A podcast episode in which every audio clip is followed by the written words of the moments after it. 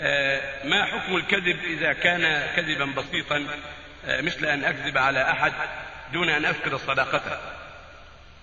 يقول النبي صلى الله عليه وسلم تقول ام كلثوم بنت عقبة بن أبي معيط رضي الله عنها لم أسمع النبي صلى الله عليه وسلم لم أسمع النبي يرخص في شيء من الكذب إلا في ثلاث.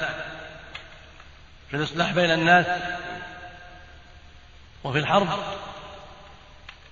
وفي حديث الرجل امرأته والمرأة زوجها. هذا المستثنى. فالإصلاح بين الناس وفي الحرب الحرب والخدعة وفي ما بين الرجل وزوجته.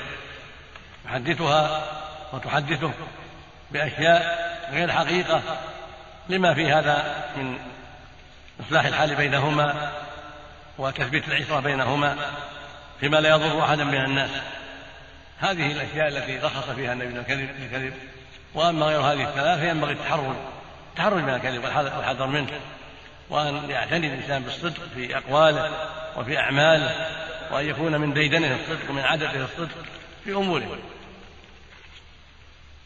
اللهم إلا أن يكون الصدق يجر عليه شرا ويسبب فتنا هذا له بحثه وله شأنه في محله.